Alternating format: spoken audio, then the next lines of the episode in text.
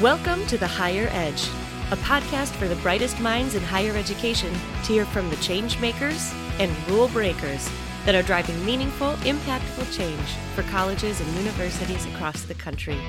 From improving operations to supporting student success, these are the stories that give you the higher edge. And now, your host, Brendan Aldridge. Hey, everyone, and welcome to The Higher Edge. I'm Brendan Aldrich, and I'm here today with Joe Kahne, who is the co-director of the Civic Engagement Research Group at the University of California, Riverside. He's also the author of Reframing Educational Policy, Democracy, Community, and the Individual, and has really spent his career focused on school reform and civic engagement. Uh, Lilith Sean Bowes wrote that he, quote, often delves into big ideas in his research. He studies government policy, the purpose of education, youth engagement, and digital media. And in this fast-changing world, often all of these at the same time. Joe is also the inaugural Ted and Joe Dutton Endowed Presidential Chair for Education Policy and Politics at U C Riverside. And I'm so happy to have him on the studio with us today. Joe, welcome, and thanks for joining us here on The Higher Edge. Oh, thanks for having me. I'm I'm looking forward to our conversation.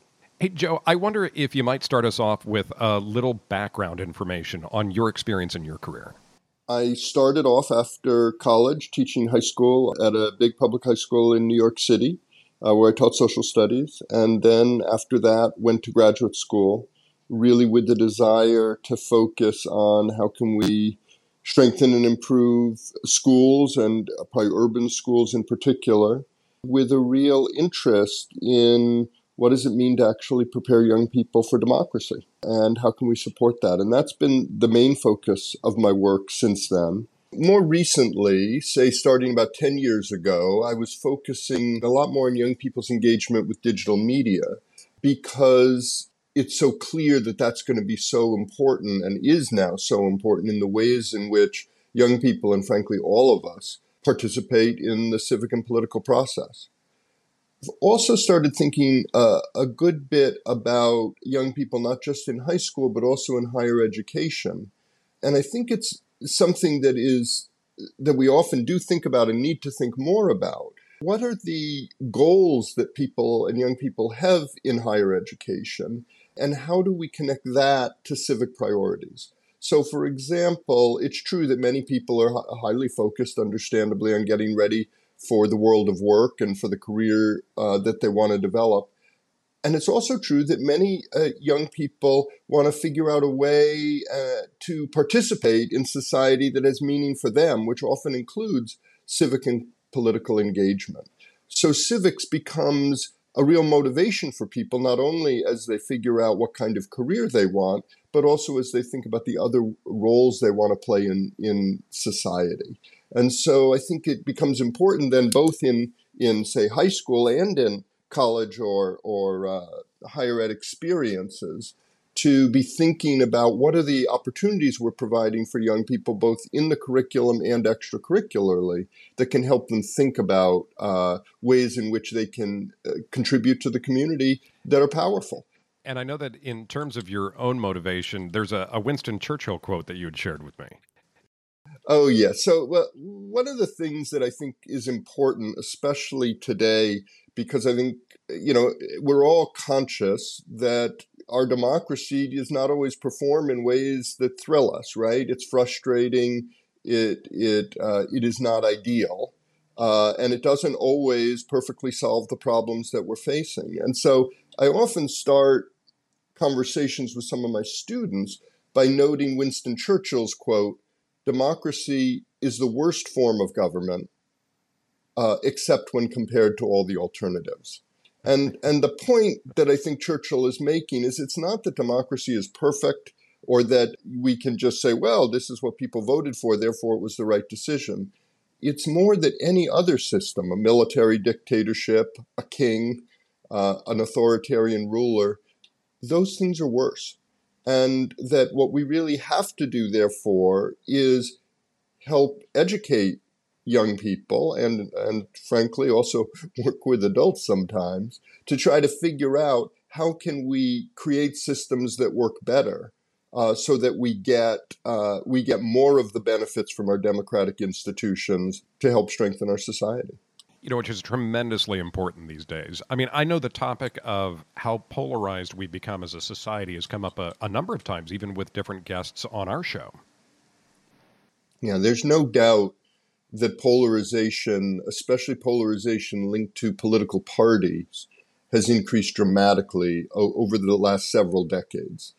And uh, it, it it's important to say a little bit about what we I think mean by polarization in order to um, in order to understand what its what its risks are.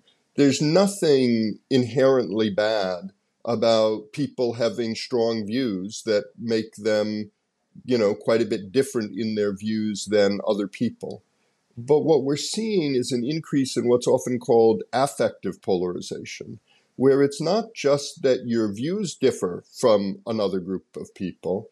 It's that you simultaneously believe the other group is bad or evil, and that you, uh, you know, have a unique lock on virtue. And if you have, uh, which increasingly we have in our society, separate camps that both believe that, it becomes much harder for us as a whole society to operate productively and not to fall into dysfunction where we're we're both so fearful of losing uh, and often uh, comfortable uh, exerting pressure when we win in ways that are inconsistent with democratic values. So we're, in addition to seeing uh, affective polarization increase, we're actually also seeing, um, and this is true both for young people and adults, increased comfort with anti-democratic action uh, because people are so fearful of the other side. And I think that's one of, that is a big both threat to our society broadly, and it it makes it much harder for democratic institutions to deliver for all of us. Well, I think that's an important distinction that you talk about. It's it's not partisanship. And I know sometimes we talk about partisanship uh, and people think of it as uh, a bad thing, but that's really more uh, a, a function of the polarization that you were just discussing. Exactly. Believing, you know, in fact, we, we have we have sort of two stances, right? One is that you often, uh, there are many young people, for example, who don't particularly think about civic and political life and don't, say, for example, have a strong opinion about given policy issues or a political party. There's nothing ideal about that. Um, it, it's, you know, it's not everybody's obligation to be uh, as focused on politics and policy as I am, but uh, but it is healthy for people to think about these issues, have opinions, and if their opinions take them to a particular political party or a strongly held view, that's fine. What's key is that we don't lose the ability uh, to have conversation across difference, to learn from people who think differently, and to understand and respect a wide range of, view, of views, because in many respects, that's how society moves forward. And it's certainly how education works, right? That, that if we have to be able to bring up new ideas, to critique one another's ideas, without critiquing one another as people. And I think sometimes what is happening with the growth in affective polarization is that we end up critiquing other people as people uh, rather than solely focused on the, say, policy prescriptions they put forward. Really interesting. You know, staying on that subject for just a moment and then really looking at the world of higher education. I know there's a number of articles that discuss the, the low representation of Republicans that are working in higher education as compared to Democrats. Uh, in January of twenty twenty, for example, the National Association of Scholars, which I should point out is a nonprofit, politically conservative advocacy organization with an interest in education, released a study on the political leanings of professors in American universities that showed across twelve thousand universities, only about six percent of the professors were registered as Republicans. Now, while those specific numbers could be challenged, I think there's probably a widespread agreement that most people working in the field can lean more left. What kind of challenge does that create when it comes to addressing partisanship and polarization among students? Well, I think I think it's a it is an important, and I don't know what the exact, you know, as you say, it's not easy always to know the exact numbers for these kinds of things. But there's no doubt that university professors are more often Democrats than Republicans, and that it varies to some degree by school, by region, by even the academic discipline with which people are affiliated. A university, I mean, you know, right in, in the center of that word is the word universe, right? We want young people to have opportunities to hear about everything. And there's always a risk when you have uh, relatively homogeneous um, groupings that it will limit out and, in that sense, shortchange students from hearing varied perspectives. It is true that, by and large, universities don't end up shifting the political views of students all that much, certainly not through the courses that are taught. And that does indicate that, to a significant degree, um, universities are conscious of the need to uh, create an environment for exploring ideas rather than telling people what to think. But there are issues around that. And and I think it's something that increasingly in our society we have to watch out for, right? In, in K twelve, it's particularly important because students in K twelve experiences don't have the opportunity to decide to be there. They're told they need to be there. And they don't have a choice about uh, taking certain courses. So it's fundamentally important that we emphasize helping students think about issues rather than telling them what to think about issues. I think within higher ed, there's a little bit more space because students are often choosing what they study, they're choosing their professors and the like, and there probably is some self-selection that goes on there. Um, all that said, I think in the higher ed institution, it becomes vital that we protect uh, space for uh, exposure to ideas, and that we make sure that we're we're still helping students wrestle with varied perspectives, not telling them what perspective to take. Hey, for everyone listening, hang tight. We're going to take a quick break to hear from our sponsor, and we'll be back in just one minute. All colleges and universities face challenges in advancing the mission of higher education. Some problems impeding your progress are known, but others are invisible, hidden, impossible to address. Invoke Learning changes everything. Built on revolutionary technology that's light years beyond anything you've seen yet, our leading-edge data platforms and deep analytic solutions give institutions of higher education some real-life superpowers to support the entire student journey. Ask questions you never imagined could be answered. Get unprecedented insights that lead to mission-impacting action. What's holding you back today from taking your mission further tomorrow? Find out and discover just how far you can go. Contact Invoke Learning at w w w dot invoke learning dot com. Invoke Learning. This is education empowered. Thanks so much for listening to our sponsor. Let's get back to the show. It's interesting when you talk about K through twelve. You know, there's a lot of discussion around Uh, science, technology, engineering, and math, or, or STEM courses, and their role in preparing students to then advance and work in society. How does civic education kind of fit into that framework? How does it compare with the focus to STEM? So there are a couple ways to think about this, and I think um, uh, the first, which I which I think you know, civic educators are very focused on, is the fact that a great deal of the resources are headed towards STEM. Um, and as a result, uh, it's harder to get the support that we need in K twelve education for um, uh, history and social studies, for civic engagement and the like. Um, there are other areas like the arts that often sometimes get marginalized in that same way.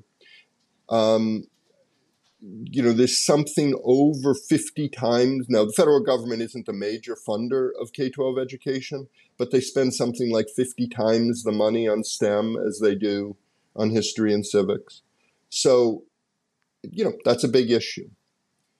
The second is that uh, they've done interesting studies that show students who take a lot of STEM courses think much less about civics and democracy than other students. And that's also a problem, because in a democracy, everybody counts, everybody's view counts. And so we have to make sure that even uh, students who are studying science, technology, you know, math, what, what have you, are also thinking about the uh, broader societal issues, as well as about the role of technology in society. I think we've all been captivated, concerned, excited, depending on how you respond to such things, by the, you know, the new opportunities with A I.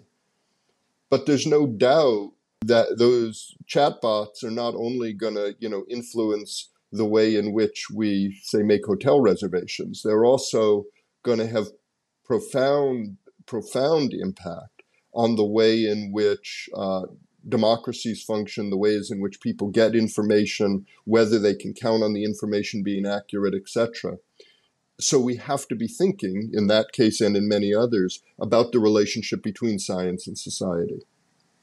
There was a time not so long ago when most people consumed news from one of the three major networks, A B C, N B C, or C B S. Uh, now, cable television brought the ability to have hundreds, if not thousands, of channels that focused on different vertical niches like comedy, music, drama, game shows, et cetera. But as the number of those options grew, each of those channels had to fight harder for their audience, causing many of them to become more and more polarized within their areas. Has the explosion of digital media, you're mentioning the, the A I and chatbots, uh, changed, you think, the way people engage civically, or, or even limited their ability to do so? Yeah, there's no doubt that it's had a major influence. Um, and and sometimes people say, you know, is is A I good for democracy? Is digital media good for democracy? I, I don't think that's quite the right the quite the right question. It's uh, these things are like electricity. They're like uh, you know, the invention of fire. You don't say, was that They change, they change the way democracy operates. They don't uh, necessarily change it positively or negatively. In fact, both things can be happening. Um, I think what we're seeing is, however, the growth of digital platforms, as you're saying, making it far easier both for people to find a niche with respect to politics or to avoid politics altogether.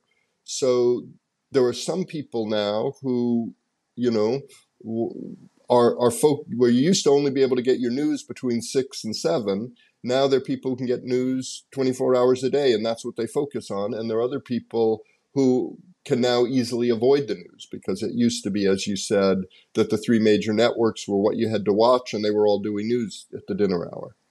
This creates a bunch of different uh, situations for different people.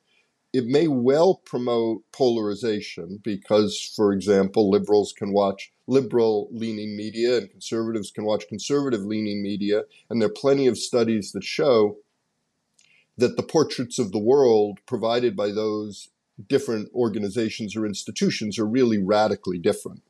And some of the opportunities for interaction and for a common view of reality are getting harder and harder to find. So I think, again, this is a place where education needs to play a big role. It needs to help uh, young people develop a taste, not just for hearing points of view that align with their own, but for exploring ideas, being exposed to new ideas, because the market will provide those opportunities if there's a market for that, right? And and I think Uh, what we found, for example, in K twelve education is that simply when teachers give assignments like find several different perspectives on this issue by going online, that when you teach kids how to find different perspectives, they actually become more likely to do that in their discretionary time. So I think it, it's something that we can, in a sense, educate towards, that could help us deal with some of the realities of the ways in which, for example, cable T V or uh, digital platforms have segregated members of, of the community. And you're actually doing a, a lot of interesting work, I think, with students that are in that K twelve space. I wonder if you can share some some information about that as well. I would love to. So, for example, I was just in a in a classroom in Riverside yesterday with a program that we call Connecting Classrooms to Congress. And what what we think is needed, and we're not the only ones who think this, this is a long-standing vision of best practice, is we need to give young people, and I would say this is true for higher ed as well, opportunities to learn in depth about issues that they may care about, and then to think about what are policy options and how could we go about change. So in this case, what we've done is we've created a three-week curriculum that we're piloting uh, all around the country, in Florida, in Ohio, in Illinois, and in California, where students study an issue in depth for uh, about ten or twelve class periods. And then they have a, a and, and they're asked not just to study it, but to look at national policies that might address the issue. And then they have an interaction with their sitting member of Congress, where they can ask that member uh, questions about that member's position and maybe also share some of their own perspectives on what should be done. I was visiting a classroom where the students were, you know, um, having a discussion actually about climate change, which is not surprising. It's something that a lot of, of young people, as well as all of us, are thinking about it. And we see in that classroom, as you would expect, because students have had an opportunity to read a wide range of uh, views and policy prescriptions, that the students also have differing perspectives on it, that they were exploring and sort of pushing and pulling one another on. And they're gearing up for uh, later this week, meeting with their member of Congress and developing questions they want to ask that member of Congress. So it's an effort to really try to develop in young people uh, both a deeper knowledge of how to think about a complex societal issue, but also to give them a sense of, hopefully, agency and opportunity to uh, express their views and push for the kinds of changes they value. Really very cool. Hey, Joe, I mentioned also in the introduction that you are currently the inaugural Ted and Joe Dutton Endowed Presidential Chair for Education Policy and Politics at U C Riverside. Now, many people may not know what an endowed chair is or does, and I wonder if you might talk a little bit about that. The notion of an endowed chair is that there is an endowment tied specifically to that academic position. So just as a university has an endowment that supports the overall university, uh, in this case, there is a, uh, a set of monies that um, are tied to the person who gets hired for that chair. And those uh, funds, um, you know, are, are, are structured to last forever. So one, uh, if the, the person who holds the chair gets the payout from that year, from that endowment. Um, and that amount of money can be used to support research and teaching connected with what that professor is doing. And so in my case, there's uh, some money that allows me to engage in some research and to support some doctoral students uh, with their education, in addition to funds that I may raise through through foundations or the federal government. And it's really an incredible thing because it's recurring. And the funds are quite flexible. So while there are some things like sending a graduate student to a conference that are sometimes hard to raise money for from another source, it's something that I can use the endowed funds to do to support a graduate student who's working with me. And that kind of flexibility is, is obviously very valuable. And it's great, like you mentioned, because it is recurring, because you're not actually spending the principal, but the interest off the principal so that it can keep going. I mean, certainly in some institutions, there are endowed chairs that, yeah, have lasted well over one hundred years. Which makes this very different from, say, like a, a chair for the math department. Yes, definitely. So the particular chair that I hold is focused on educational policy and politics. And so uh, what that means is, you know, I was hired into that chair because that's my research interest. And the focus and the ways in which I use the funds from the chair are to support that uh, activity, much as a chair in the math department would be would be used to support uh, work in mathematics. And I think one thing that that allows is, for example, for a donor to say, you know, I think educational policy is super important, and I want to make, you know, I want to target my giving in a way that supports that. We have chairs, for example, uh, that support students with special needs. Um, and there are obviously chairs in other departments, you know, like astronomy or sociology, that focus on, on other, other goals. Which is really fascinating. You know, Joe, you've got such an intriguing background. I, I wonder if there might be a story you have that you could share with our listeners about something that maybe helped you see something in a different way, or something that might help give them the higher edge. I guess I'd say that, like many people, I'm sometimes blind to the ways in which other people may think about the things I think about, right? And so when I was beginning teaching, I was doing work um, related to supporting young people's engagement in, in civics in the same way I'm doing now. And I ran something called the Institute for Civic Leadership. And what we did was we took fifteen students um, from a wide range of backgrounds and gave them an intensive one semester sort of all-inclusive liberal arts experience related to civics. They had an internship in the field where they worked with uh, an organization or a political group, depending on their interest. They studied uh, social sciences of civic engagement. They studied the humanities of civic engagement. So they, you know, read novels and the like that addressed uh, issues of democracy and politics. And I think because that was the focus, that I assumed that the students who came would all be interested in civic and political life and would be committed uh, to democracy.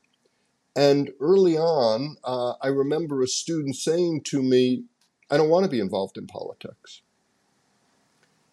And I, I just looked back at her and I said, but you just signed up for four courses. The entire semester is all about this. And as we explored it, we found other students in the class also said, I don't want to be involved in politics. And what I realized was that they were attaching a meaning to politics that was very different than the meaning I was attaching to it. They were understanding politics as what they saw as corrupt political fights that they wanted nothing to do with, that they wanted to be part of empowering people. They wanted to be part of helping people, but they had no interest in, you know, what we might think of as the uh, messy side of electoral politics. I also had students saying, uh, I don't think democracy is a good idea, which again sort of set me back on my heels, and I was, didn't quite know how to respond. And I think, again, these were thoughtful students who were raising legitimate concerns about whether or not a democratic society was actually behaving ethically, and about whether or not democracy over its history in the U S had delivered on a whole range of priorities. The kinds of comments that I was hearing uh, are probably even more common today uh, than they would have been twenty years ago. And I think that what it forced me to do was to realize that a lot of the assumptions I had growing up and the meanings I decided to assigned to words that I used uh, weren't the same meanings that the students I was teaching had. And so it was really important uh, for me to understand the meanings they were bringing to these words and the thoughts they had, so that we could engage in a conversation that explored that. And could, in some cases, they were pushing my thinking, say, about politics and democracy, but I also then had an opportunity to push their thinking. Because, for example, while it's true that sometimes politics is messy and conflictual, some of the best conversations I have with students who say that are, what alternative would you propose? And how should we work through this? And that often leads to a really good conversation about what are the steps we can take to uh, push for a better kind of politics, or better ways of resolving issues around which people have have very uh, strong and differing opinions. Wow, really, really interesting. And so important to remember that government and civic engagement is really about all of us together, as opposed to something that's happening, you know, with with people in the government. Definitely. Hey, for our listeners, we've been talking with Joe Kahne, co-director of Civic Engagement Research Group and the inaugural Ted and Joe Dutton Endowed Presidential Chair for Education, Policy, and Politics at the University of California, Riverside. Hey, Joe, if listeners would like to reach out to you with questions about today's episode or or to continue the conversation, what's the best way for them to contact you? I, I think definitely I'm almost always on email, so just J K A H N E at U C R dot E D U. Perfect. And are there any uh, links that you want them to go to for websites for the groups that you're participating in, or for uh, U C R or anything along those lines? Pretty much everything we do is on our Civic Engagement Research Group website, and the address for that is just civic survey dot org. Perfect. Joe, hey, it's been fantastic having you on the show. Thanks for coming on and being a guest with us here on The Higher Edge. Well, thank you. It's been wonderful to have a chance to chat with you. And for everyone listening, I'm Brendan Aldrich, and we'll talk soon. Thanks for listening to The Higher Edge. For more, subscribe to us on your favorite podcast platform, leave us a review if you loved the show, and be sure to connect with Brendan on LinkedIn.